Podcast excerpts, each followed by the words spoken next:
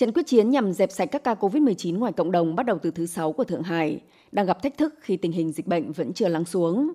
Tại cuộc họp báo hôm nay, quan chức quận Dương Phố phía đông bắc Thượng Hải cho biết, các nhà chức trách đang tìm cách chia các khu vực rộng lớn thành các vùng nhỏ hơn để thực thi các quy định có mục tiêu hơn và đạt được hiệu quả phòng ngừa tốt hơn với cách tiếp cận mới.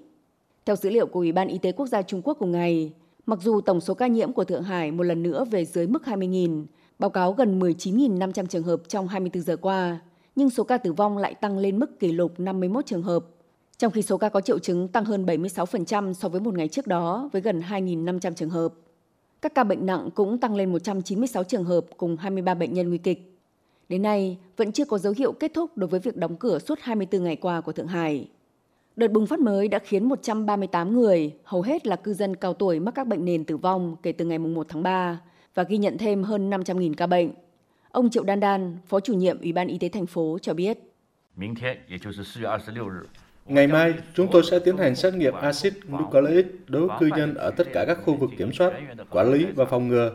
Theo dự báo thời tiết, trong hai ngày tới có thể có mưa, nên sẽ gây bất tiện cho công tác lấy mẫu. Để công tác sàng lọc diễn ra một cách trật tự, an toàn và nhanh chóng, chúng tôi sẽ làm tốt hơn nữa công tác tổ chức tại chỗ và khử khuẩn môi trường.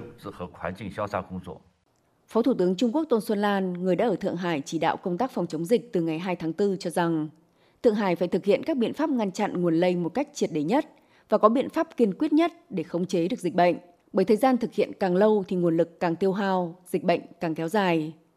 Theo các chuyên gia Trung Quốc, thông thường một đợt bùng phát sẽ bắt đầu lắng xuống sau khoảng 1 hoặc 2 chu kỳ ủ bệnh, tức từ 7 đến 14 ngày sau khi siết chặt các biện pháp phòng chống dịch. Nếu Thượng Hải vẫn ghi nhận các ca nhiễm mới tăng cao, điều này cho thấy sự lây lan vẫn đang âm thầm lan rộng trong thành phố.